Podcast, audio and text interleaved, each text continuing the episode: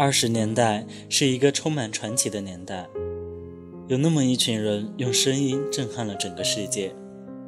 摇滚不仅成了一个时代的标志，最深的烙印，它满足了所有人的青春呐喊，关于生活和未来的扭曲，就在这振奋的鼓点中石沉大海。人们给予热血，他还以自由。他从楼上坠落，这一刻，世界突然安静，光辉不在，岁月寂寥。又是一个十年轮回，他的事业如日中天。四十多岁，对于一个男人来说，可以说得上是风华正茂。但是生活从来不愿意卸下他身上的包袱，匍匐的最后，走上绝境。那年的喧嚣，随着他的离去，淹没在了城市。欢迎大家在周六晚上八点三十与我们相约在梵音网络电台的 YY 二七四零九二九五的直播。我是主播四木。这一期的直播中，我想和大家来聊聊这两个人。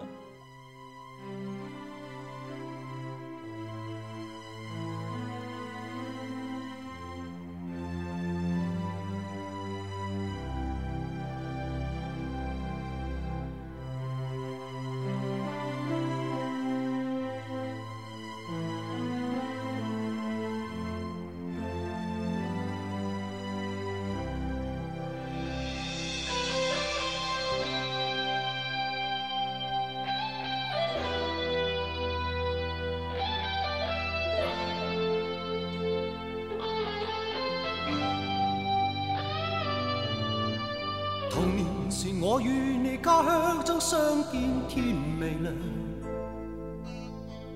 你与我永远心意也一样。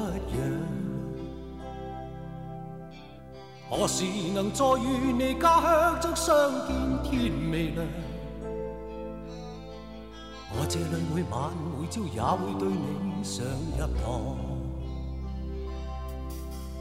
童年时，我与你一双双走到阡陌上，你要我替你采花插襟上。何时能再与你一双双走到阡陌上？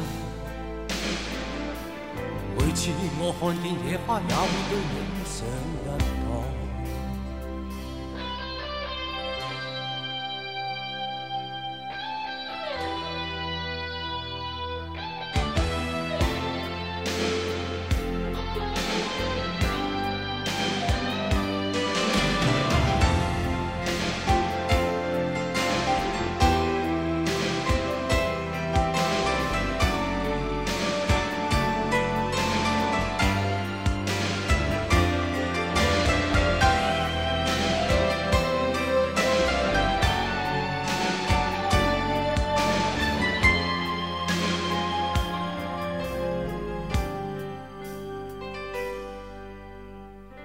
是。我与你打千秋，想要攀月亮。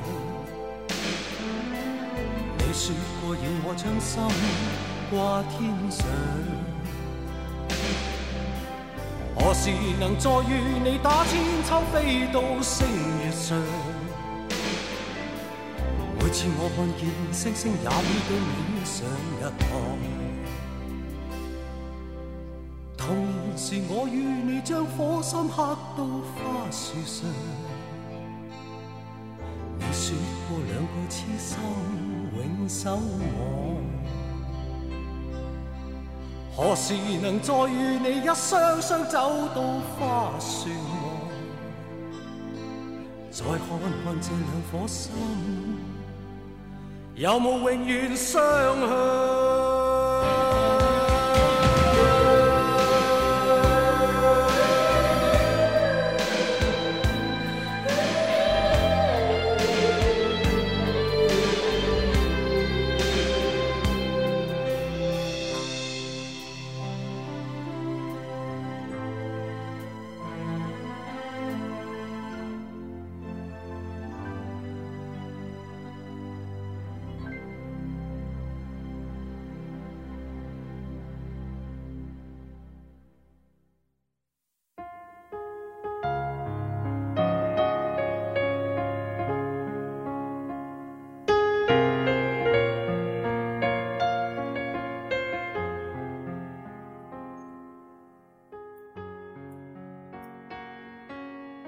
一九五六年，他出生于香港一个裁缝世家，家里兄弟姐妹共有十人，他是最小的一个。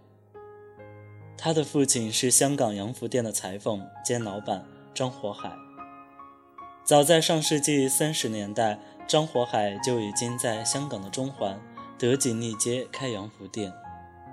因为经营有道，再加上售卖的款式都是当时好莱坞最新的时尚，因此特别受到影剧界艺人的欢迎。著名导演希区柯克、演员加里·格莱特、马龙·白兰度。威廉·赫尔登等好莱坞巨星也曾专程光顾。1969年，他独自赴英国留学。中学毕业后，爱好时装设计的他考入了英国里兹大学，就读纺织专业。大学一年级时，因为父亲突然中风，他被迫中断了学业，返回香港。1993年。一部电影《霸王别姬》使他的事业达到了高峰。片中，他以形神兼备的演出，成功的塑造了程蝶衣这个不疯魔不成活的角色，受到了国际影坛的广泛关注。虞姬成就了他，他也成就了虞姬。在那些光鲜的背后，却还有不为人所知的一面。他们的隐藏，除了是自我的保护。更多的是对流言蜚语的抗议。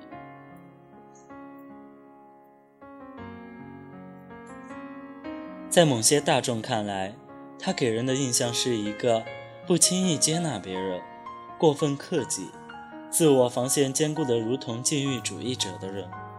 然而，这却是十分牵强附会的印象。这样一种判断，有的是因为他的特立独行。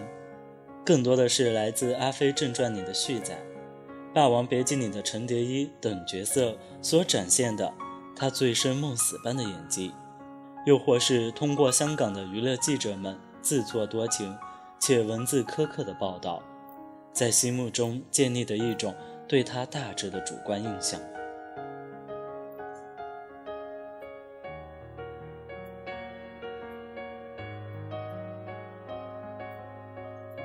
一九九八年，他母亲因癌症去世。在某次访谈中谈到母亲的时候，他坦诚地敞开了心扉，把对母亲的满怀思念都倾诉了出来。情到浓时，甚至眼里饱含泪水。其后也曾与人几次谈到他母亲的话题，他的话语时而冷淡，时而热烈，有时带着怨恨，有时又充满敬爱。让听者感受到他对母亲那种无可奈何的复杂情感，特别是说到他成名之后在海滨买下高级公寓，想实现他多年的愿望，请母亲搬来住在了一起，却没想到两个人都住得不舒服，连话都很少说。为了恢复与母亲的关系，每天给母亲买礼物回来，带她到高级餐厅去吃饭。不惜花很多的钱，而母亲却越来越退缩，越来越见外。说到这些，他得出一个教训：母爱是金钱买不来的。纵使拥有了几万甚至几十万歌迷影迷的爱戴，他依然渴望来自母亲一个人的关爱。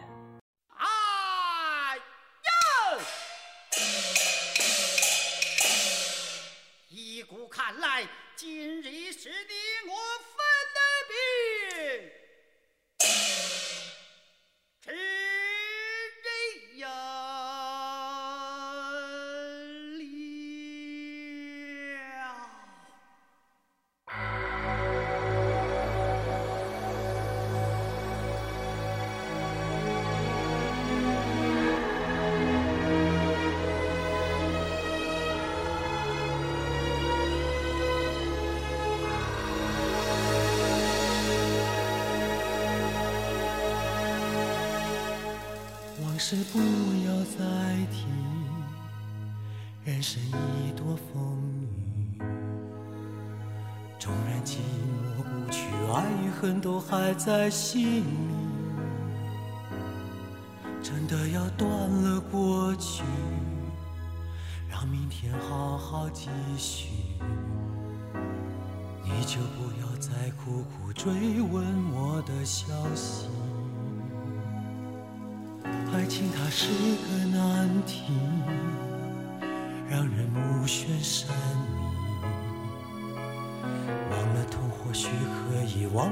却太不容易。你不曾真的离去，你始终在我心里。我对你仍有爱意，我对自己无能为力。因为我仍有梦，依然将你放在我心中。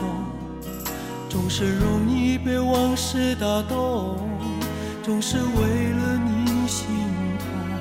别留恋岁月中我无意的柔情万种。不要问我是否再相逢，不要管我是否言不由衷。为何你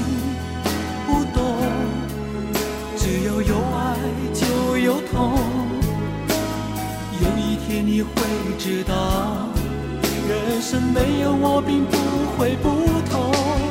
人生已经太匆匆，我好害怕总是泪眼朦胧。忘了我就没有痛，将往事留在风中。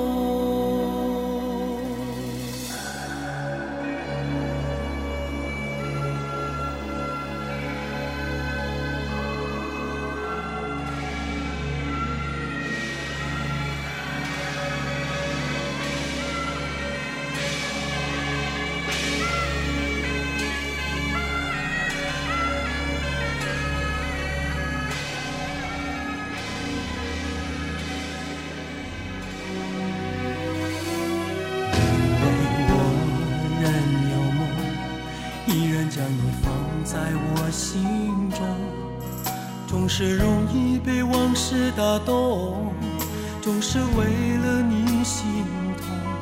别留恋岁月中我无意的柔情万种。不要问我是否再相逢，不要管我是否言不由衷。为何你不懂？只要有爱就有痛。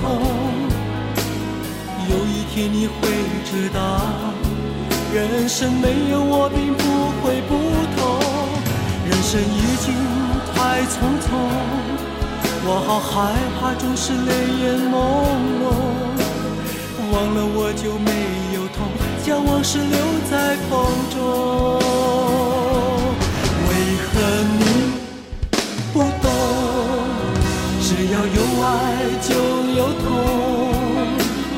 有一天你会知道，人生没有我并不会不同。人生已经太匆匆，我好害怕总是泪眼朦胧。忘了我就没有痛，将往事留在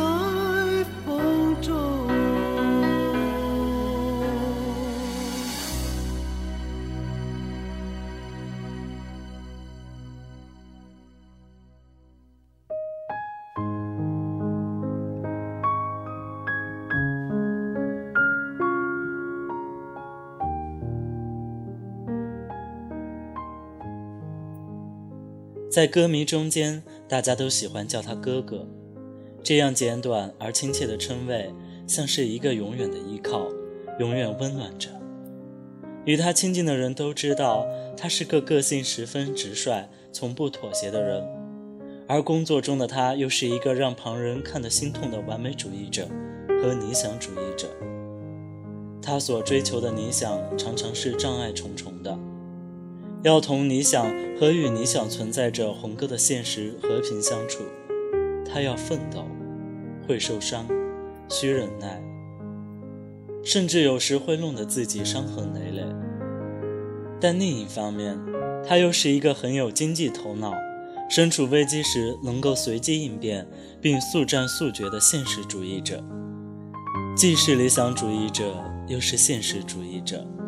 面对他的现实和理想，他就是个完美主义者。正因为同时具备这种看起来有诸多矛盾因素的性格，所以他时常会给人以复杂而难以理解的印象。有时精明过人，有时又单纯的像个孩子一样。再讲的具体些，当你与他近距离交往时，会发现，一方面他的可爱和人格魅力足以让所有接触他的人。无不被他深深的吸引，而另一方面又极为敏感，有时情绪很不稳定，存在着很多矛盾点，且每每都令你想去深入了解。在褒贬双重意义上，他都是一个个性非常丰富，永远不会使你厌倦的人。明知他性格纯真而直率，从不说假话。但有时那种骄傲神态和孩子气的态度会让你真的很生气，可一转眼又会被他惹人怜爱而且很会撒娇的样子所迷住。他的见解有时变化多端，全凭当时他的心情，往往会搞得你很头疼，但马上你又会被他那令人惊讶的温柔和体贴弄到感激涕零。他说过。站在舞台的灯光下，把梦想带给人们，能做这样的事情的人是被神选中的。我觉得这是一种幸运，把它看作是神的使命。我要珍惜它。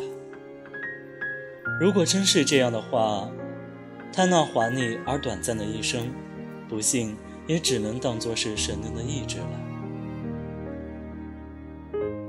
他就是哥哥张国荣。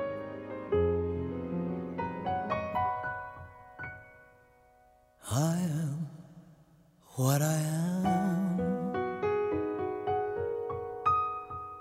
我永远都爱这样的我。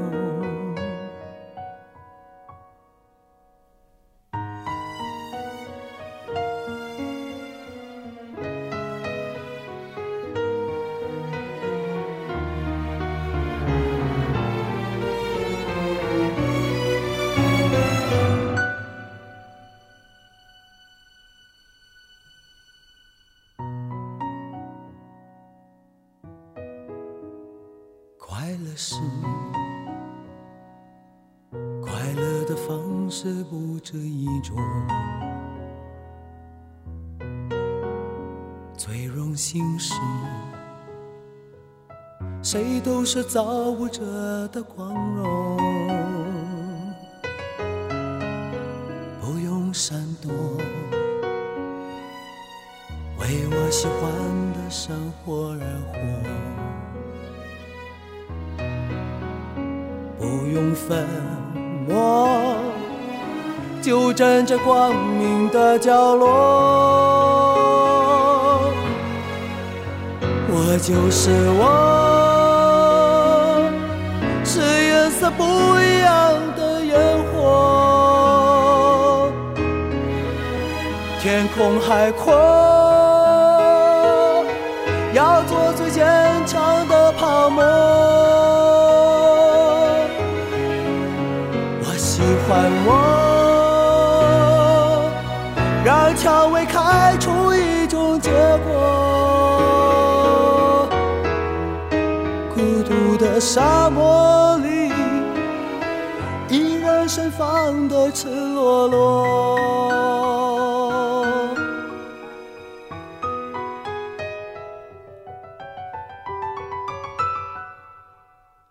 多么高兴！在琉璃屋中快乐生活，对世界说，什么是光明和磊落？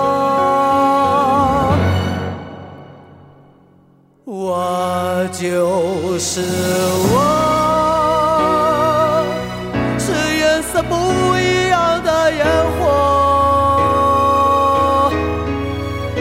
天空海阔要做最坚强的泡沫。我喜欢我让蔷薇开出一种结果。沙漠里，依然盛放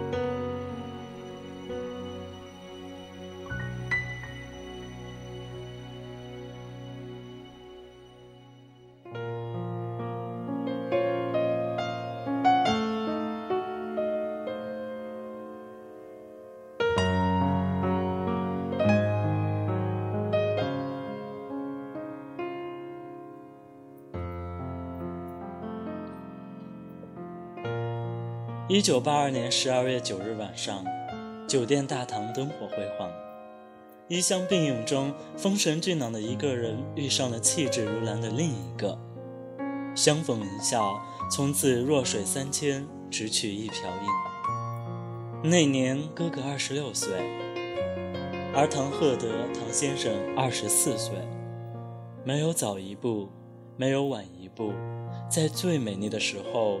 遇到了最想遇到的人。有人写过这样的文字：每个人都是一段弧，刚好凑成一个圆圈的两段弧是一对。有些人相爱是因为互补，有些人是因为相似，他们是两者兼具。类似的家庭背景，身出名门，留学海外，西化的生活方式，相同的执着。善良，对朋友真诚，在坎坷情路上跌倒过、受创过，却仍没有丧失对爱的期望。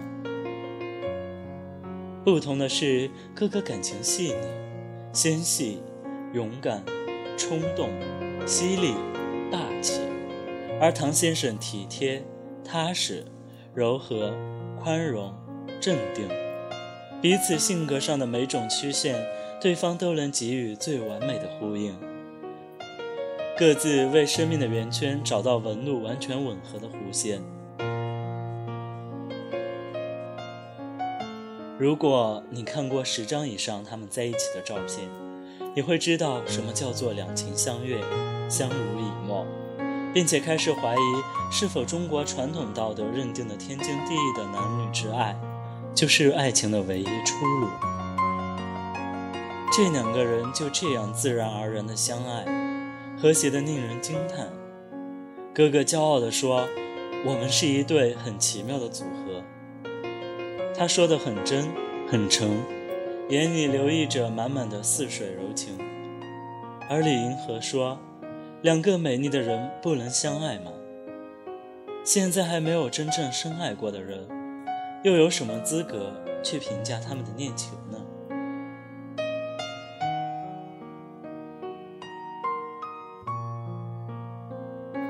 八五年，哥哥依然是叱咤香港艺界的天王。那一年，他的新专辑《为你钟情》，蝉联数字全港销量第一，封面是哥哥自己设计的。要不是多年之后有新人的发现，谁也不曾多想过，原来哥哥在这张专辑的封面里隐藏着一个小小的、不易察觉的秘密。封面的哥哥风华正茂。美目如画，轻轻微笑。他不顾摄影师的反对，执意要把手指上三色金戒指射进封面，说这是一个很重要的人送的。这枚戒指由黄金、白金、玫瑰金三金做成一个环相串组成，其中黄金象征着忠诚，白金象征着友情，玫瑰金象征着爱情。代表着三位一体，原来这就是哥哥和唐先生的定情信物。这个戒指，哥哥只为了一个人而戴。只要一个人看到，他在为你钟情的封面向唐先生示意：“我只为你钟情。”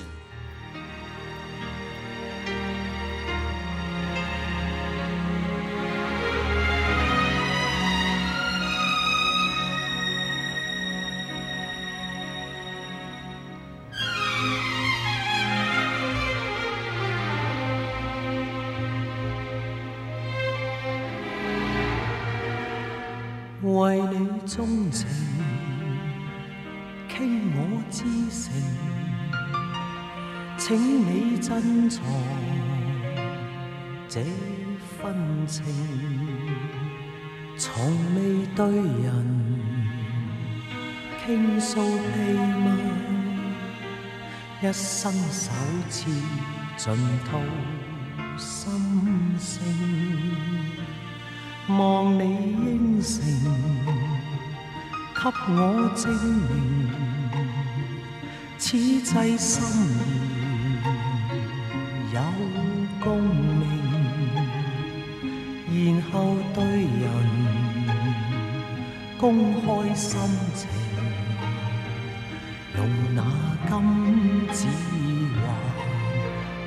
做证，对我讲。一声，终于肯接受，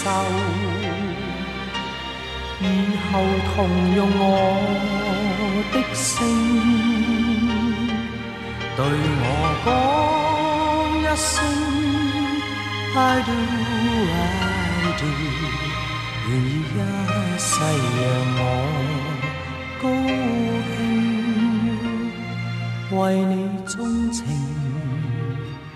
倾我至诚，请你珍藏这份情，然后百年终你一生，用那真心痴爱来做证。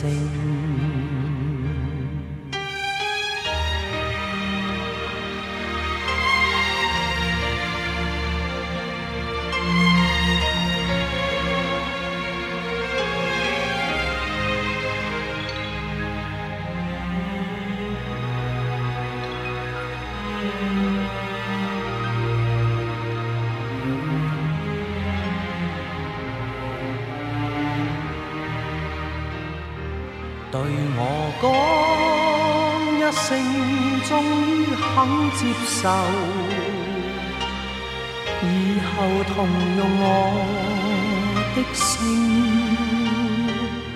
对我讲一声，I do I do，愿意一世让我高兴，为你钟情。倾我至诚，请你珍藏这份情，然后百年终你一生，用那真心痴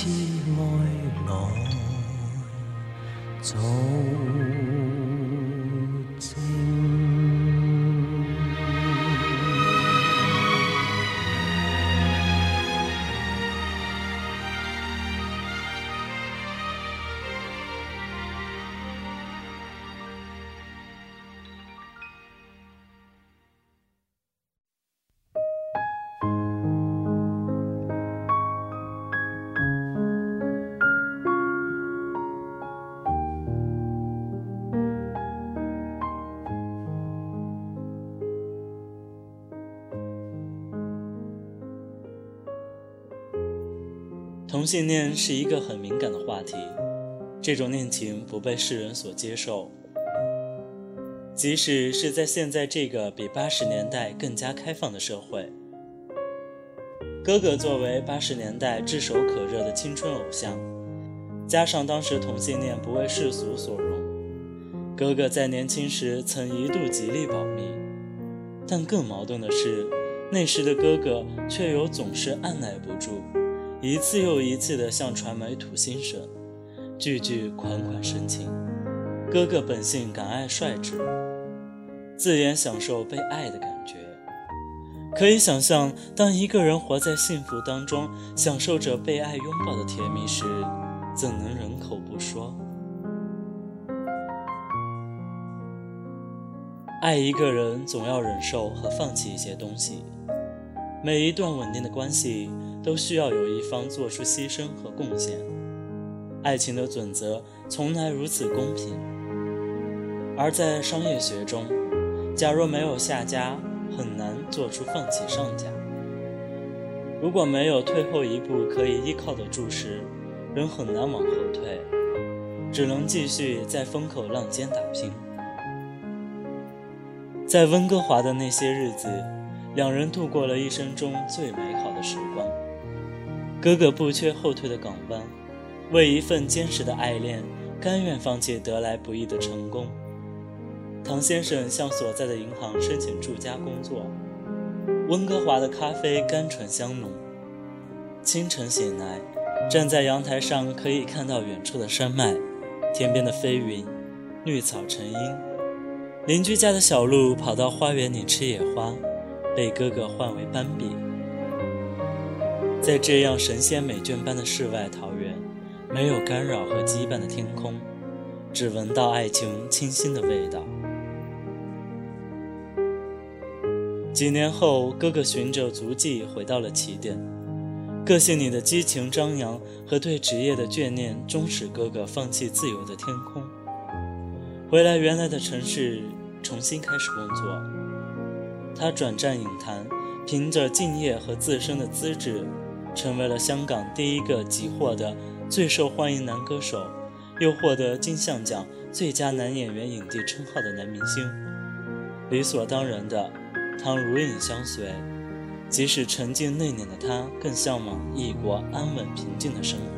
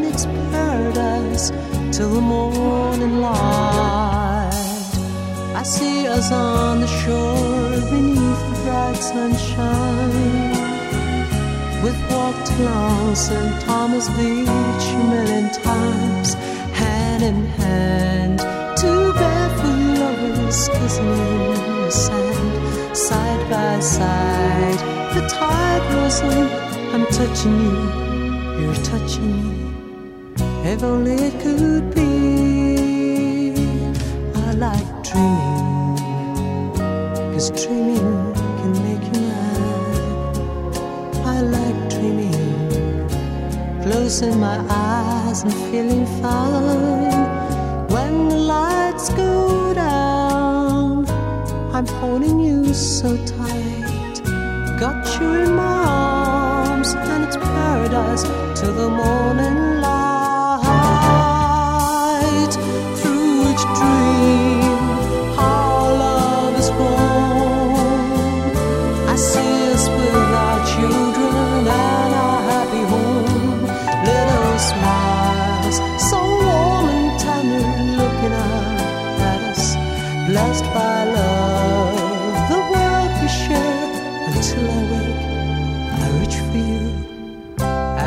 just not there. I like dreaming, cause dreaming can make you mine. I like holding you close, touching your skin, even if it's in my mind. I like dreaming, cause dreaming can make you mine. I like dreaming, closing my eyes and feeling fine. I like dreaming. Cause dreaming can make you mine. I like dreaming. Closing my eyes and feeling fine. I like dreaming. Cause dreaming can make you mine. I like dreaming. Closing my eyes and feeling fine. I like dreaming.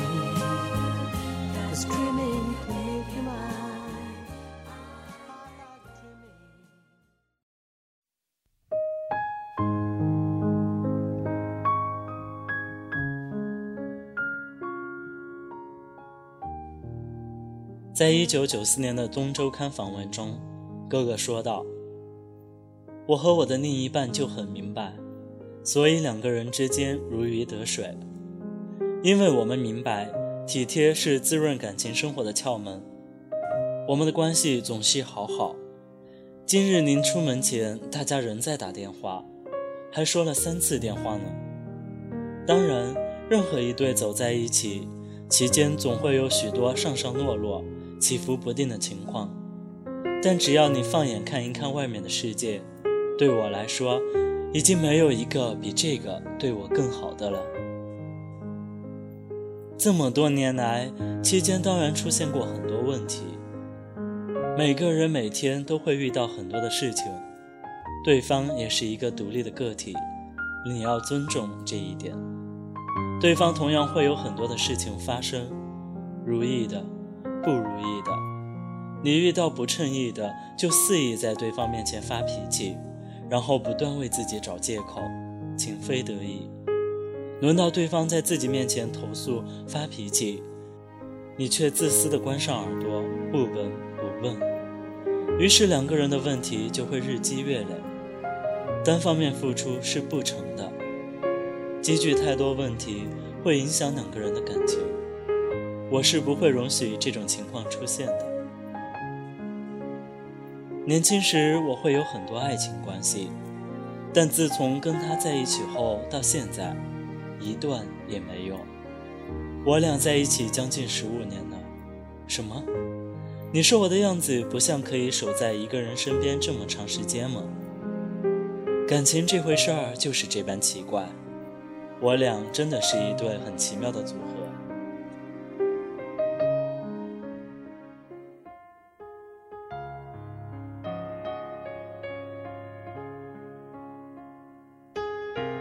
哥哥公开和唐先生的恋情是在一九九五年。这一年，好事的记者们为了窥探隐私，甚至不惜开车去撞唐先生。一向温柔亲切的哥哥愤怒至极。他立马急车狂飙，紧紧追赶狗仔，直到把他们困住后，冲下来的哥哥再也忍不住怒火，质问狗仔们为什么可以为了区区一幅报道，而居然不惜为此要伤人。后来的那些记者回忆说，哥哥在大家的印象里一直都是温柔儒雅的，他们从来没有见过像那次那样的哥哥。当时他风驰电掣般的车速吓到了所有人，狗仔记者们才开始意识到事情真的严重了。除非他真的是愤怒心痛到能把心掐出水来，否则按他的性格，绝对不可能会这样。在这次撞车事件报道中，唐先生首次在报刊上正面曝光。自此之后，哥哥已经知道。迟早要公开爱人的身份。对于这份已然数年的爱恋，他已不愿加以遮掩。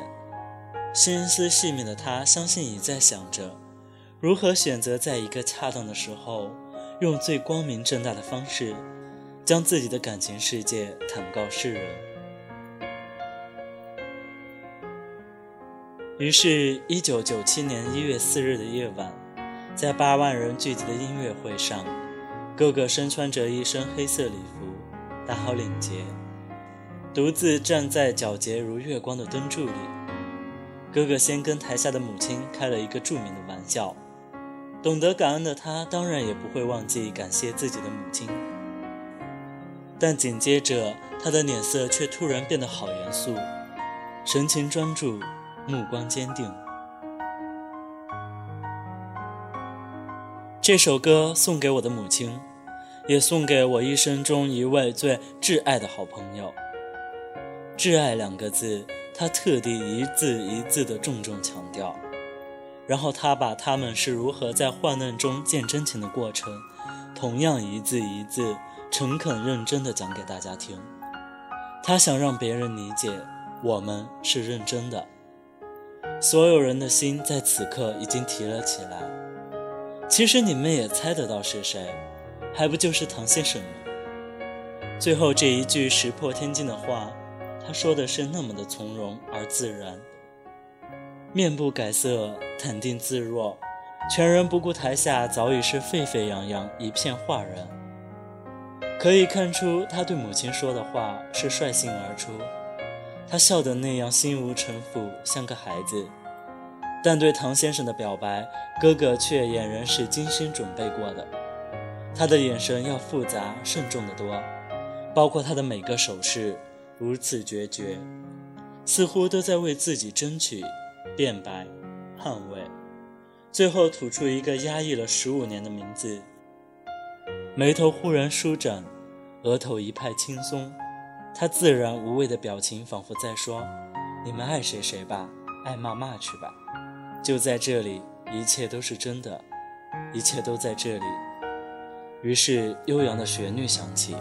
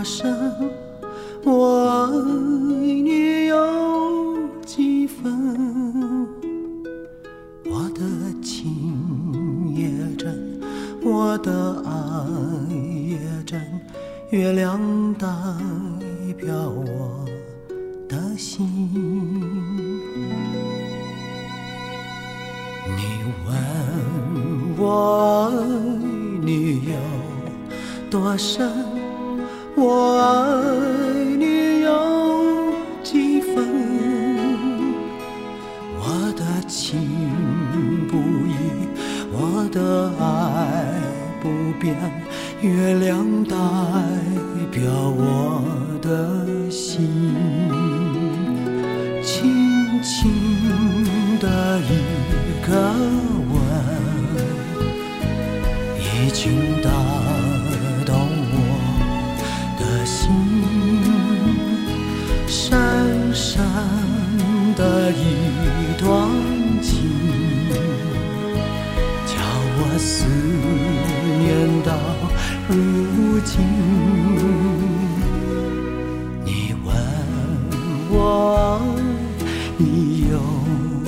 多深，我爱你有几分？你去想一想，你去看一看，月亮代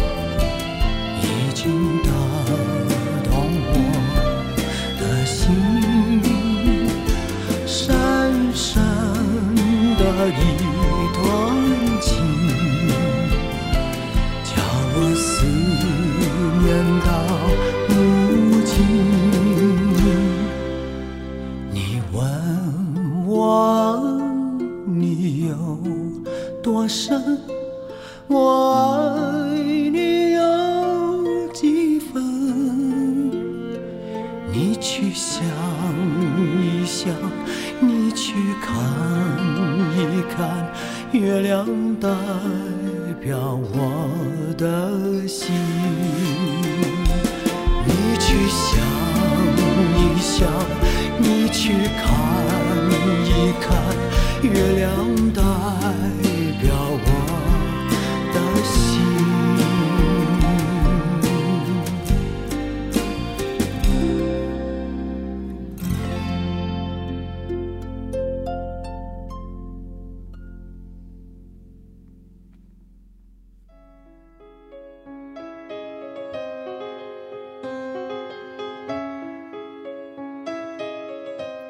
身份曝光后，唐先生为了不影响到爱人的事业，在一九九八年毅然辞去自己年薪几百万的职位。如此光明的时刻，唐先生却选择将自己收回，隐于爱人身后，心甘情愿陪着哥哥到世界各地工作，操持起居，安排日程，分忧解难，打理共有资产，把更多的生命和时光融入到哥哥的身上。不管付出和牺牲有多大，只要当事人无怨无悔，就是值得。旁人很难去估计其得失。这种辞职，如同1997年哥哥的当众表白一样，是另一种勇气。从此，他将自己收回，全力为爱人打理资产，使一个家的概念更加踏实、很稳。外界常猜测，究竟是哥哥对唐，还是唐对哥哥的付出更多一些？这个值得讨论吗？如果你有一个家，就会明白。家庭的稳固并不在于刻度上的毫厘对称，而是每个人心中的平衡。从这种意义上说，一九九七年的哥哥，一九九八年的唐先生，外人看来勇敢可敬，而殊不知，这对于他们本身，就像是每一对需要牺牲与奉献的情侣一样。他们做了，是因为他们心甘情愿，觉得值得，一切自然而然，无可多言。哥哥为了唐先生，唐先生为了哥哥，都是如此。既然值得，那还有什么好说的呢？又有什么可比的呢？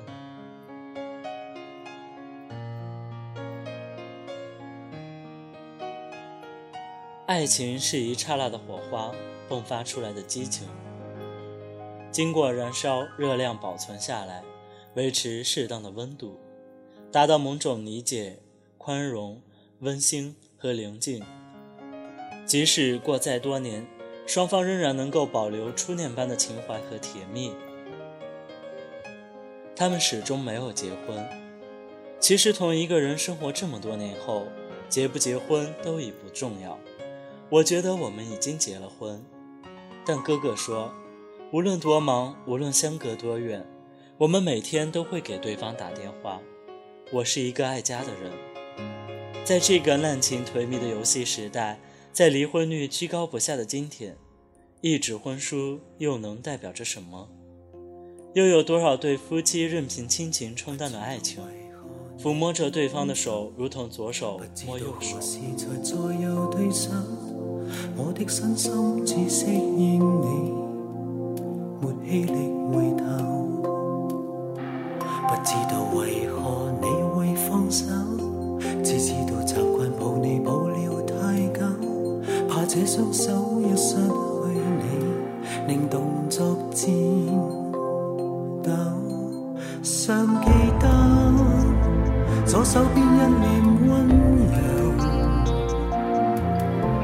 是你热恋在枕边消受。同样记得当天一脸哀求，摇。着我右臂，就这样而分手。从那天起，我不辨别前后。从那天起，我竟调乱左右，惯都扭转了，呼吸都张不开口。你离开了，却散落四周。从那天起，我恋上我左手。从那天起，我讨厌我右手。为何没力气去捉紧这一点火花？天高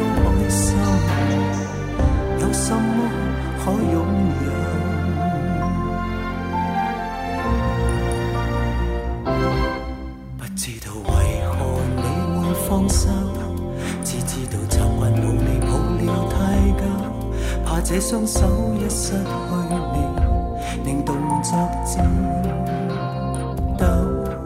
尚记得左手边一脸温柔，来自你热恋在枕边消受。同样记得当天一脸哀求，着我就这样而分手。从那天起，我不辨别前后；从那天起，我竟调乱左右。习惯都扭转了，呼吸都张不开口。你离开了，却散落四周。从那天起，我恋上我左手；从那天起，我讨厌我右手。为何没力气去捉紧这一点火花？天高海深，有什么可拥有？留住你，别要走，无奈怎能够除下在左右我的手扣？有爱难偷，天起我不辨别前后，从那天起我竟调乱左右。习惯都扭转了，呼吸都张不开口。你离开了，却散落四周。从那天起，我恋上我左手。从那天起，我讨厌我右手，为何没力气去捉紧这一点火花？天高海深，有什么可拥有？为何没力气去捉紧这一点火花？天高海深，有什么可拥有？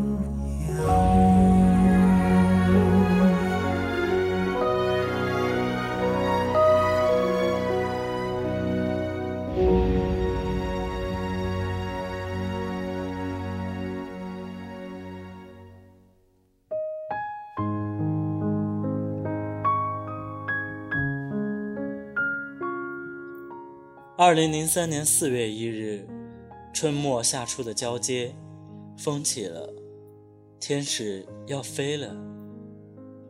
那天下午，哥哥从文华酒店二十四楼健身房里跳了下来。细雨蒙蒙，天空像传说中一样眼波如丝，散落了片片哀愁。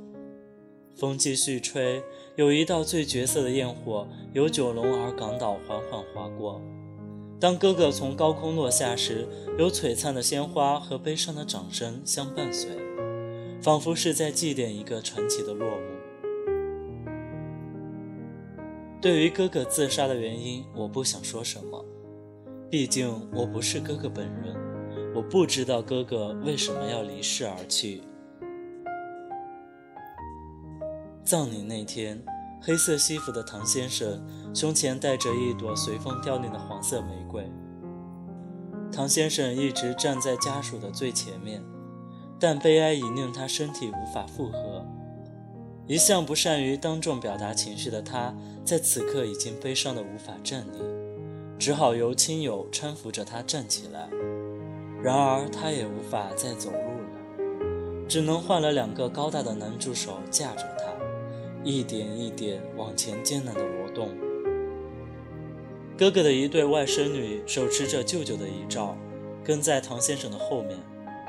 整个过程里，唐先生的眼睛哪里也不看，只是一直回过头去凝望着照片中的他，凝望着那个风华绝代的男子，凝望着那个二十多年日夜相伴的男子，凝望着那个再也找不到的爱人。然后浑身颤抖的抽噎，那种眼神是哀怨的、痛苦的、绝望的、不舍的。没有人能够体会得到当时他的绝望和痛苦。即使是在别人的搀扶下，他仍然显得那么那么的无力和脆弱。自从哥哥离去后，唐先生迅速的消瘦下去。但是如果他仅仅是因为思念爱人而消瘦了，那么他只能算得上是一个一般的恋人。最难能可贵的是，他不仅仅是为了思念爱人而瘦的，因为他还要理智的去做很多的事情。他一直在条理清楚的做着自己该做的事情，没有多做一件，也没有少做一件，而且没有做错一件。理智而镇定的唐先生之所以依然如此坚强地生活着，为的就是要去延续哥哥的生命，去看他未看完的风景，唱他未唱完的歌，做他未做完的事。用两个人的力量抵抗全世界，这就是他们的爱情故事。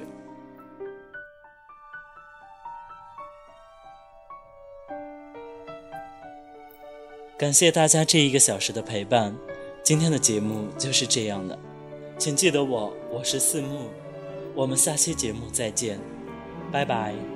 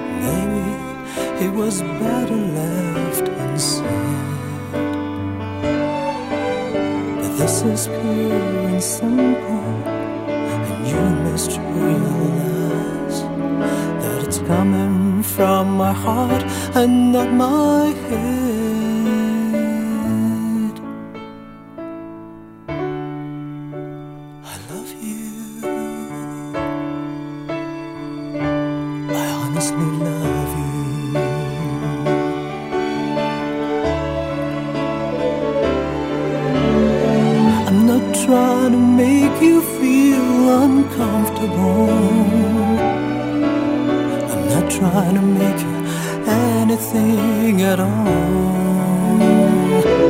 But this feeling doesn't come along